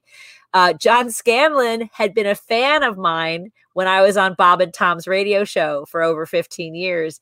And he said he was falling asleep in his armchair and he heard my name and he heard Mike's name. He's like, Patti, I couldn't sleep all night. I, he he'd gone to grade school with Mike, and they had been best friends through high school. And and what they said was they would they would always watch the documentaries and, and ask why doesn't anyone tell um, why doesn't anyone tell Mike's story? And so um, I sort of had this opportunity to share a little bit about Mike and how he had strawberry blonde hair and freckles and you know spectacular blue Sounds eyes. Handsome to me. Sounds yeah. like a handsome guy. Yeah, played baseball, uh, was a great wrestler, and could fight. Apparently, that was one of his friends telling me he was a fighter. So that was that was great. He sounds like him and I would have hit it off very well exactly. because I wrestled for just I only wrestled for one year, but I was a good baseball player, and um, there you go. I've been I've, I've, been known to get into some scrapes here and there. Um, yeah, but but and, and I, I'm and an adult now, so I don't fight anymore. Everyone, well, me neither. That's not but, even true. I told a story about getting into a fight. You know, Megan Gailey. I was at her. I was the only guy at her bachelorette party Oh, nice. I tell that story recently to some people on uh on like a people were asking me. She she tweeted something um uh about like a you know what's nice is that people like yourself and everyone else is pushing for which is good as a, as a society we're pushing for people to be more open about their experiences oh, and yeah. um and, and megan had a bad experience um as a you know as a female comedian yep. uh as unfortunately so many female comedians do that she you know she, she told her story on twitter and uh you know, I just commented like a heart emoji, you know, let her know, hey, you know, I always got your back. And then she commented, you know, nobody's fought more people on my behalf than you. That's and so nice. then a lot of people were people were private messaging me going, "Who'd you fight?" And I'm like, "Well, which time?" And but the last time was at, at her bachelorette party. Being I was the only guy at a bachelorette party, and then they jokingly said that I should start my own business in which I am security for bachelorette parties. Oh, because it's not it's not just patties. Here's the thing: it's not just about being muscle. It's not just about standing there looking tough so other dudes back away. Sometimes dudes would start to dance with one of her friends, and there were some friends I didn't know. And then her and Lisa Treyger would give me a look like, "Hey," because I'd be like on the other side of like you know it's a group of like 25 women, and then I would go and like slide in between that dude and one of the girls that was part of the team, and they would look and be like, "Oh, I know this guy. He could pretend grind on me," which really I wasn't really right. doing. I was just like doing that kind of dance move. Right. And that was the signal to the guy to be like, all right, back away. So She's you're throwing, spoken for. You were throwing a pick. Yeah, I was throwing a pick, right? You gotta you gotta stay strong. Let, let right. them bounce off the chest, what? right? Yep. Good fundamentals right there. So I by the way, it's a great title for the book. I think that's amazing that you're doing that. Um, well, and, let's and, and the race. I would say this, and the race. What was what was epic about the race was not just that my name came out. Um, in the article, I don't know if you remember, but I talk about how somebody which showed me a business card with Gacy's name on it. It's actually Robert Martwick, uh, our senator, uh, showed me that card. His dad made John Wayne Gacy a precinct captain. Uh, so this was like so the the sort of this this um, collision of my my family's uh, story and running for office it, it took on another level and it, it, reminded me of how long uh, this family has been in power and and was very uh, dedicated to maintaining that. So that's a, a another thing that I, I, plan on writing about as well. Isn't that crazy? that is yeah. absolutely that's yeah. insane. But I can't tell you how nice it is to see that smile that you get at the end of the sentence where you're like because you you have that look. You know how like michael jordan would get that that the tongue would start to come out when he knew he was about to yeah. dunk on someone? Yeah. you're getting this little like this nice little smile. Um it's like a cool little badass like oh they they have no idea well oh, I'm going, you know what it reminds me of? Here's something for everybody. There's a scene in happy gilmore when he starts to go down a few strokes at the big, you know, him versus Shooter McGavin at the end. And then um, he says, he comes out after he hits, it, he goes, you know, the way, you know, Shooter, the way I look at it, we've only just begun. And then like this cool, like music starts to play. I feel like you're looking at the whole, all the people who are trying to stop you from serving your community. And I, I really think that's what it's about. I don't think it's about ego with you at all, Patti, which unfortunately it is with a lot of politicians. I think you're kind of got this mindset now where it's like, oh, you haven't seen you've you haven't seen nothing yet. Mm-hmm. I've only just begun, and I'm seeing you out there. And um, you know, activism is a big thing going on right now, which is great to see people in the streets. I know you were going live on on your Facebook page from yeah.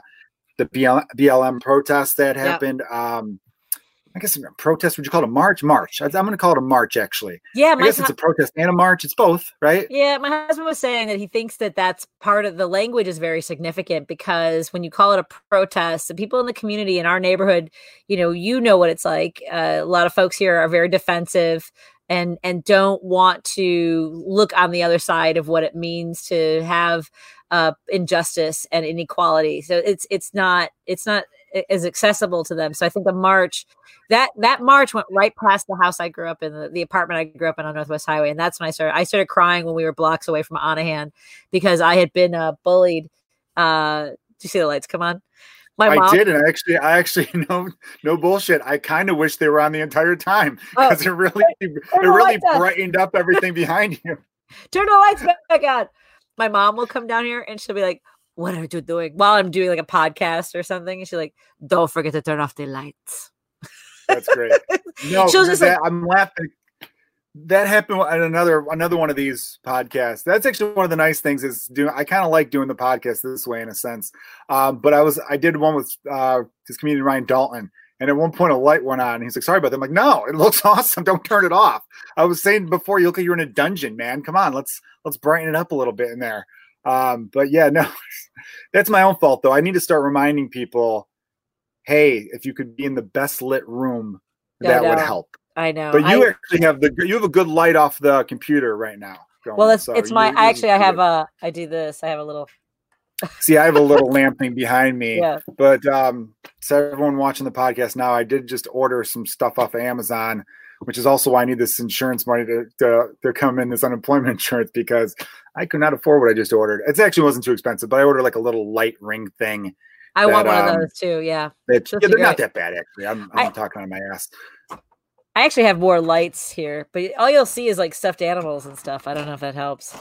it, doesn't, it, doesn't, hurt. It's, yeah. it's not about the background, I don't think. But no, yeah. I, I, didn't mean to cut you off for that. But it's nope. uh I'm saying that I, I like uh I like that you were out there. I like that yeah, because look, what you, you mentioned with the Northwest Side, and we both love the Northwest Side of Chicago. Um, there are parts of it though that it's it's very there's some closed mindedness that really kills me because and there's like a complaining for the sake of complaining that sometimes I'm thinking to myself, do you not hear yourself a little bit there? And um, I went to a Chicago public grade school and then an all guys Catholic high school. So I got to see how both sides work in a lot yeah. of ways. And there was stuff that I loved about going to a Catholic high school that I wish public schools would look at and be like, oh, we could implement that stuff here. Obviously, you can't do religious classes, and I'm not even advocating for that. But there, there was a sense of community that was instilled that, you know, when you have pride, when you have like a sense of pride in your school, I think you care more as a student overall. And I think yeah. the public school, I think Taft's done a good job with that lately, actually Funny yeah. enough, Principal Taft was a high school teacher of mine at the oh, Catholic really? high school. Yes, so I think he did ah. take actually some and instill it over at Taft, which is a really smart move. So anyhow, um, in Taft High School, everyone listening was um, the movie Grease is yep. based off of Taft High School, yeah. and Jerry Krause went there, who was the Bulls GM in the Last Dance that you saw, the one that everyone hated. Although you, some people did later give him credit, which they should have. I mean, he, he did take a big part of that, but he did ruin it at the end. Anyway, I'm gonna. It's a whole other podcast talking about the Bulls' Last Dance documentary. Um, is that there? There is a level of closed mindedness that I feel like it's a lot of people. I mean, and it stayed through into our 20s. When oh, I started yeah. doing stand up comedy, it changed me in a lot of ways because I got to meet a lot of people that weren't from Chicago. Right. You know, like everyone, a lot of the comedians that we know will always be like, oh, Joe, so, so Chicago. No one ever said I was so Chicago growing up because everybody was so Chicago. Exactly. That wasn't a thing. That you know, and um, so I changed. If I had never gone into that world, I probably would have this, you know, closed mindedness too, where you think it's a us versus them thing. Right. Which I that quality can be good for loyalty. Like some of the most loyal people I've ever met in my life are Northwest Siders. These people will take a bullet from you. But oh, because oh, yeah. of that, anything that's a little bit different than they're used to, they're suspect of. And I wish they would drop that suspicion and just be a little bit open to new ideas and, and new other things. Like they're they're like that um that development on Northwest Highway, they're gonna build this big building, and yep. I think of like hundred units, 20 of them were gonna be to help poorer people. Right. And immediately well, they were like, that's gonna kill property value. And well, I go, How do you know? Right. Look up, did it did how did it work in other areas? It right. they did in other areas and it exactly. didn't hurt property value. It actually helped. So mm-hmm. I don't understand like there's just stuff like they were they're just suspicious of everyone around them for reasons I still can't figure out to this day. Well, was what the other part of that is that um, the the threshold for qualifying for those apartments almost half of the people in this community would qualify for it it's not just the extremely you know they're worried about people coming from other neighborhoods i mean and we say that there i mean a lot there there were people who said it was going to be cabrini green so they bring they bring in race they look there were people who were worried about the density and about crowding and things like that. But it doesn't help that the loudest voices were saying we don't want black people in this community. And we don't want thugs. We don't want drug dealers. And that was that was what, you know, and, and the people that were kind of fueling that it got away from everybody. But on the other side, I think that there was also uh, a dismissiveness and not a, a, space for people to express their concerns in a way that was productive either. There, there was a meeting held at a church that mom and I, my mom and I couldn't even get in. She was battling breast cancer, was in a wheelchair at the time, and we couldn't get into the church because it was packed. Um, that and and I feel like that was done very strategically in order to blow it up and sort of amplify the ones that were negative and racist rather than, than the people who really wanted to have a conversation. It was, I will say this, Joe what I've learned is that there are a lot of people who are like they're like wrestling, like pro wrestlers. They lean into the, the face and the the bad guy. You know, they're they're they're these characters that just they they really like playing this role, and I think it distorts what really needs to be done in order to help people in the neighborhood. Yeah, I like that you said willing to have the conversation. I think that's yeah. what I meant before, where they hear a thing and on the surface they go, "That sounds like projects." I know projects yeah. are bad, because I've been told my whole life projects are bad in Cabrini Green, and there's a lot there's a lot of projects that were horrible and they were failures by every sense of the word. The, and then they're just so quickly write off any other yeah. type of aid to help anyone and and and again there's no they don't want the conversation there's some nope. people that didn't want the conversation and there's some people who do and and for those people it's like yeah let's talk let's figure it out because i'm one of those people that and again i think maybe that's like the comedian brain that a lot of us have where when you, we hear something I heard whenever I hear immediately anyone loves something or hates it, it's contrarian, I guess, part of me. Right. Where I'm like, well, let's let's look at the opposite viewpoint. Yeah. Let's let's look into the opposite because there's no way that that's. I know the world isn't black and white. It's gray as hell. Right. And and anything that just seems like the simple solution. Whenever I hear people go, why don't they just do this? It's like, you don't think anyone ran that idea by them? Like right. I remember back when people remember back when people cared about the deficit no one gives a shit about that. They only cared about oh, that when Obama was president. I haven't exactly. heard the word deficit since Trump nope. took office. No, but I'll never forget. I'll never forget this bullshit statement.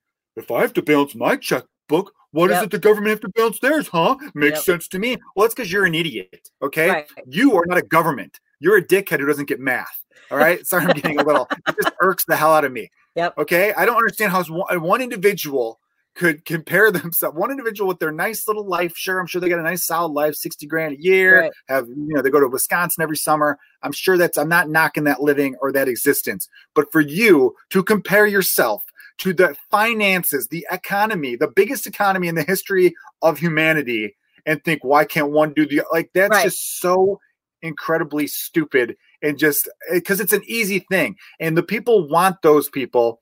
Like there are certain politicians who throw that out there they know that's not a thing but they know it's an easy thing that the average person could then bitch about while they're in line at, at Jewel. It's a right. grocery store, everyone, and and and and they can regurgitate it to sound smart. Yeah. Why can't I? I'm careful with local references because every now and then someone will be like, "What the hell is that?"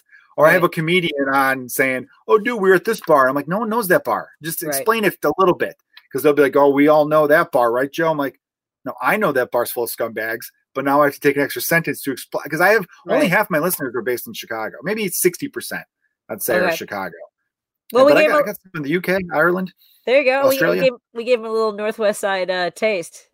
No, I think yeah. that's just local politics. I think it's more relatable. I knew we were going uh, super local, but I wanted uh, people to understand what it's like to, you know, I mean, I could watch a movie about Boston and not have to be from Boston to get what's happening.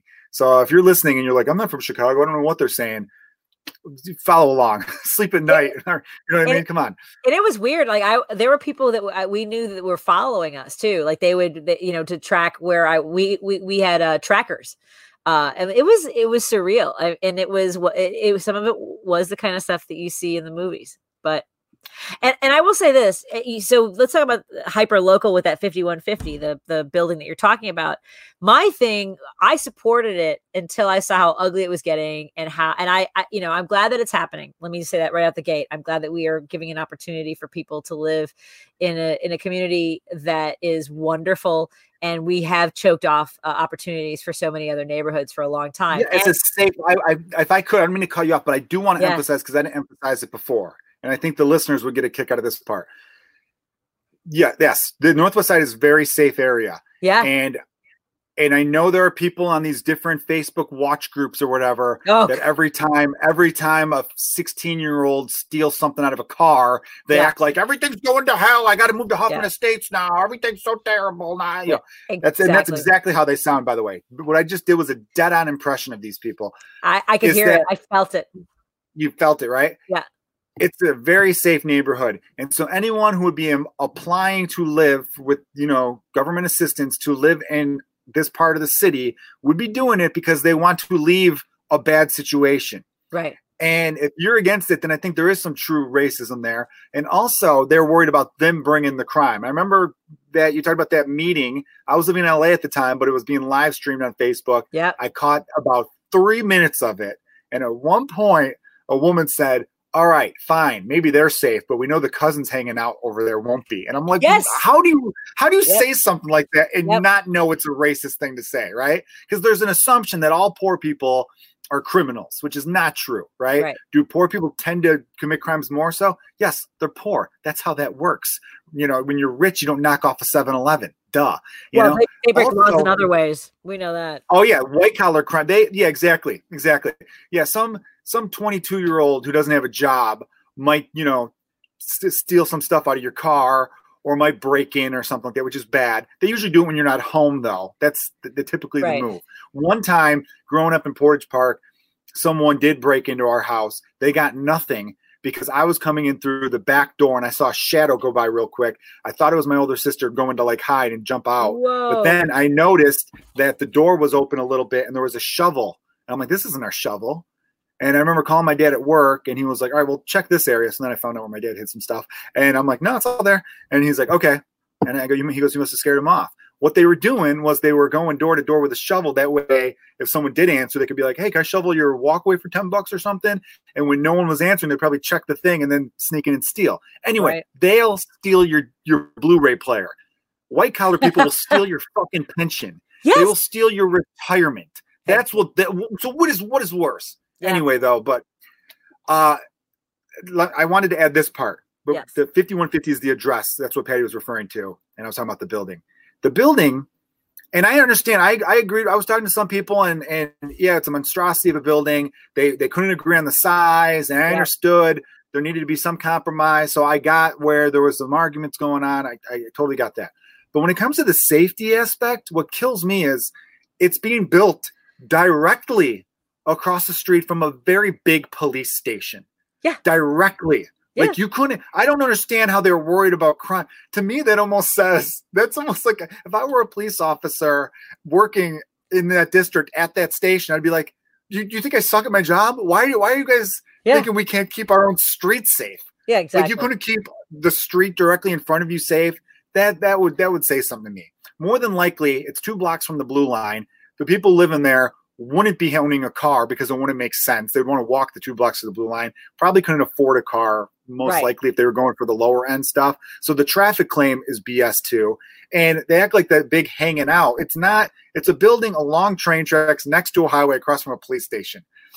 Even uh, if you even if they were worried about the criminal gang element being brought up, gangbangers yeah. typically don't like hanging around across the street from police stations. Exactly. No. And there's not even an alley over there. I don't understand. It's just I'm sorry, Patti. Go ahead though. You had a no, no, no, no. I was. I, I agree. It was, it, and and then it becomes. Why don't we put it here? Why don't we put it there? It's going to go somewhere. We have to do something to alleviate clearly a disparity of access to affordable living. And uh, if if we don't do it, has to. And some people are going to feel like it was shoved down their throats, and that's unfortunate. And I wish that we could give some space. And again, it goes back to I believe the way it was done was uh was too severe, but at some point you have to you know uh, uh, you see what uh, so we also have a development in portage park over at the six the six corners and so finally there's going to be that's been vacant these like we have huge stretches of empty storefronts something has to happen uh, that was the second biggest shopping district in the city of Chicago at one point, yeah. Six Corners. Yeah. And it uh, frustrates me as someone who grew up and hung out at Six Corners. Like that's a big part of my yeah. childhood that when I started doing stand-up comedy, stand-up comedy and I'd meet Chicago transplants and I would, they would ask me where I was from, I would often just say Six Corners and they would go, oh, I live right there too. And I'm like, really? You live off of Irving, Milwaukee, and Cicero? They go, no, Milwaukee, North, and Damen. I'm like, that's no, not Six Corners. That's not Six Corners. And to even prove it, this is this is too Chicago, I guess, for some people. If you type in just the word six and corners into Google, just don't even have to write Chicago, just six corners and hit enter, the real six corners, our six yep. corners pop yep. up. So I tell people that's these six corners. Now the argument can be made there's nothing going on over there anymore. So maybe there's right. a new six corners, and I can't argue with that. But it is it upsets me that there isn't stuff going on because people tried to do some stuff there, and there was a lot of political crap going on. Yep. And, and, what are they? Are they still doing that plan of having like the most expensive retirement home yep. ever? That just got approved. Which, by the way, I know that should get de-approved because with the pandemic, how many people are rushing to send older relatives into an expensive nursing home with a pan- yep. with a virus going on that's just wiping these people out. Seven thousand dollars a month on some of those units. Yep. Seven thousand a month, really? Yeah, uh, between four and seven thousand. Yeah. This is just like this is that's the stuff that makes me want to run. It yeah. actually is. That makes me want to run for like alderman and things like that. Because I look at that going, if you can afford seven thousand a month, you're not choosing six corners. You're no. just not and what they do is they take the the individual's entire life savings. So let's say somebody sold their house for three hundred thousand dollars or four hundred thousand dollars. It's turned over to that facility, and once that runs out, there's no there's no there's no safety measure in place to make sure that they have somewhere else to go. They're just expelled from the from the unit. So they're just at least, preying on old people. At least that was that was the previous agreement. I don't know if that's changed with the final. Yeah, but that was a city thing. I wasn't gonna. uh Yeah, well, I remember there was talks of an AMC movie theater. Yeah, yeah, that would have been that would have been cool. I think that would have been a good idea. An ArcLight. That would have been a great idea. Because, yeah, because I, I think of that Regal over on Western and the bunch of bars and restaurants around it do very yeah. well. If there was an AMC over there, yeah. people would go to a restaurant like Community and then walk over to the movie. Exactly. Or to have the movie and then walk over after, and then you could pop up a couple other more bars and restaurants over there. It should be a nightlife district. Yes, you know. I agree. Yeah. People, I still I hear people say like, no, we want more retail. Does anyone, the people who are in charge no. of these things, I swear to God, have no idea what's going on in the world. Retail, everyone is dead. dead, and, and it's been dying before COVID nineteen hit. Yeah. That's why I was a fan of Andrew Yang because he was giving out statistics where it's like, hey, thirty percent of malls are going to close within a decade. Yeah. Because there's a thing called Amazon, and more and more online shopping is happening these days, and it was happening beforehand anyway. So I don't understand. Like, what what is someone going to do? I, if you want to open a small business, why would you want to open like retail? Yeah. no. Unless it's like a specific thing that you think people would want to shop for. But even specific things are hard to do. Yep. You know, like if you want, like I wanted, I want to get an arm. So usually I'm holding the microphone. Everyone, I ordered it, but that's a thing that I don't know what store I'd go to. Guitar Center, you know, one of those arms to hold the mic. Exactly, That's yep. the only one, and they're not close or convenient. There's No. they're, they're mostly a suburban thing. I think there's one in the city, and so what else am I going to do but order online? Yep. That's just the way that's going. It's sad. It's sad but true. So you're gonna have more empty storefronts going forward, but people still like to go out. Unfortunately, the pandemic is kind of hurting that. But I know we're eventually going to get back to it. Um, hopefully, I know there, there's probably gonna be a second wave soon. But a year from now, people will be eating and drinking and going to a play. I know you did a show at that theater over there Gift. uh, yeah. a couple years ago. Yeah. the Gift Theater, and there's no one on um, closer to Six Corners. I thought the Not, Gift not was the, over. I'm sorry. I'm sorry. You're right. Not the gift. I did it at the filament. Yeah. The Yeah, yeah, filament. there we go. Yeah. yeah. the filament. Yeah. Um, so yeah, you And- need some more stuff like that. And we're missing our Irish Irish Fest this summer. That would have been. I know. I'm sorry. It would have been. I what, wish next, they could have done weekend. it. Yeah. It would have been next week. It's always the weekend after the Fourth of July. I love that fest so much. I wanted to reach out to them and and like suggest. I would have. We could have done like a comedy thing for them, or you know, it would have been fun to do a virtual. Maybe they could have done music, and I mean, I don't know. I'm not. I can't speak for other people, but I'll talk to them. That's a good idea. I'll let you know. I'll hit. Yeah. I'll hit them up. I'll, I would- ask um, I would do that. Bob McNamara about that. That's a good idea. Um, can I hold you? I know I've been taking a lot of your time now. Can I get you for another five minutes? Yeah. I What's want. up? I want to end on uh, on a fun thing. Um, I've been usually keeping this for bonus, but since we got really serious, I think I'll keep it as part of the regular podcast. Okay. We shall see everybody. Okay. Okay, here we go. Yes. Um, I have a question. Oh, where'd it go? I just had the stupid thing up. Um, it's a fun thing I was doing where. Oh, here we go. Sorry. Uh, it's called favorites.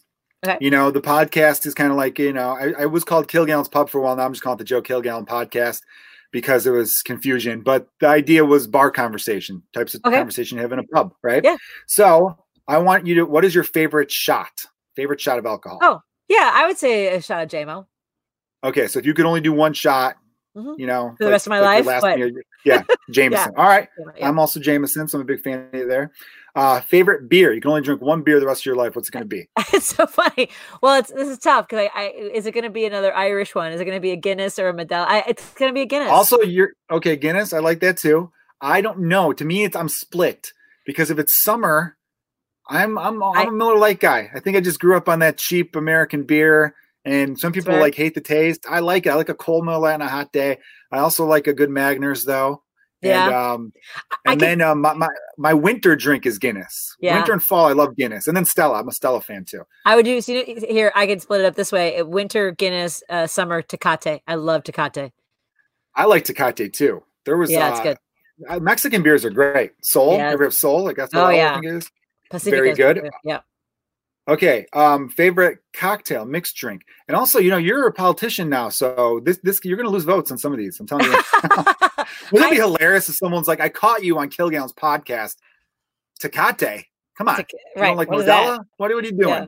Not voting for you. I right, ahead. I have to tell you, this is actually a neighborhood one because I, I do like old fashions, but I will say uh, the Sazerac at the Gale Street Inn is one of my favorite cocktails. That's really good.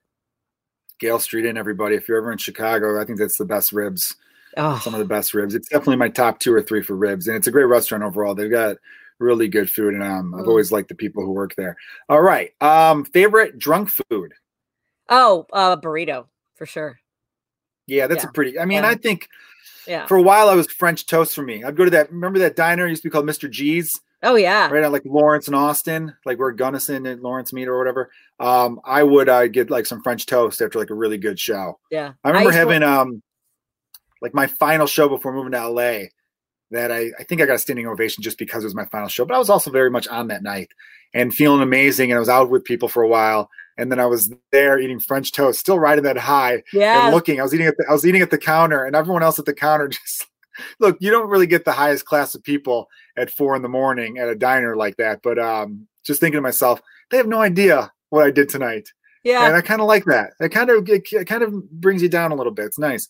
Um, all right, so burrito, that's your drunk food. Yep. From any place in particular? I, you know, look, you Taco Burrito, uh, the Burrito King. You may as well go. TBK, TBK. Yeah, We're talking drunk food now. Yep. All right, here's the here's the last one. This one's tough. You could take take a little bit of time on this one. All right. If you could get if you could drink with any historical person, oh, um, they have to be dead. Yeah. Uh, okay. Because that's that's historical in my book. I guess you could be living in historical, but yeah. any historical person, yeah, you could do one woman, one man, or or just choose one. Doesn't matter. I, I try oh. to keep it. Open. Okay. Well, I, I would, I, I mean, I, I, I don't know that, I don't think Lincoln actually drank, but I would, uh, you know, that's a person I would love to talk to. Um, and then uh, for, I, I think actually, uh, Jane Addams, I would, I would love to talk to about Chicago history and starting social, uh, you know, social work in Chicago.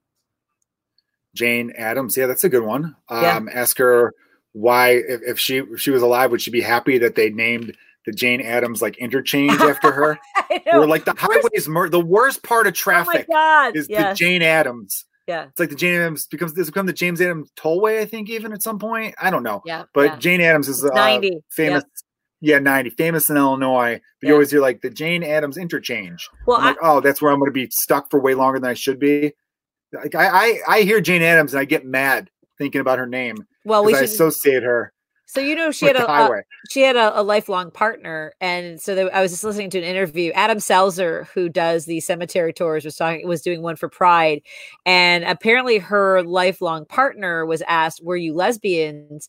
And she said uh were we companions? Yes. Were we you know the definition of lesbian now? No. So i'm curious about that you know that sort of uh apparently was called a boston marriage uh, two women who enjoy each other's company, but maybe not necessarily. I mean, the whole thing is fascinating, and then on top of it, what It they created, yeah, and what they created in Chicago is uh, is quite remarkable. Why does it sound sadder that they didn't have a uh, romantic relationship? Well, they To might me, have. that's sadder. Two, fr- I would hope they did. I, I hope if I heard so. about two friends, hey, we're just we love each other's company. We're just really good friends, and this is kind of like our thing. And we I'd share a bed. "Eh, Yeah. come on, maybe maybe turn the lights off, feel around a little Yeah, bit exactly. consensually. Yeah. Eh, you know, we're adults here. Um, Yeah. All right, good choices. Good choices on that Very one. I like that. You, you had some good ones there. Um, Patti, if uh, you gotta you gotta come back on once uh, you finish that book. Okay, I would love to. Thank you. All right, uh, Patti, thank you so much. Could tell people where they could. Uh, I know, I know. Hold on, I did this earlier. I meant to have you. Hold on. Look at this What? little feature here. Look at that. Ooh, there it is. Yeah, follow me on Twitter, Patti Vasquez CHI. Perfect. Everyone follow uh, Patti Vasquez on Twitter, and then um, I'll I'll keep people up to date when they can start uh, donating some money because Patti's Patti's one of the good ones. That's that's the and by part good I ones, I mean politicians. Thank I mean you. politicians. yeah. Yeah. You know, you got to be careful how you say one of the good ones. I mean, like politicians. I know what you mean. Thank I mean, you. female comedians. No, I'm kidding. Oh boy, That- yeah, that's a whole right other there. Episode. Yeah, I just got canceled. Yeah, I'll, we could have another one where we talk about comedy and stuff like that. I had a great time talking to you, Patti. Um, thank as you, always, Joe. Thank you everyone for listening to the Joe Kilgallon podcast. Now, Patti, I'm going to end it here, but I could talk to you once it's over because I want to tell you the name of the person Yes. who got alcohol poisoning because I'm sure you're wondering.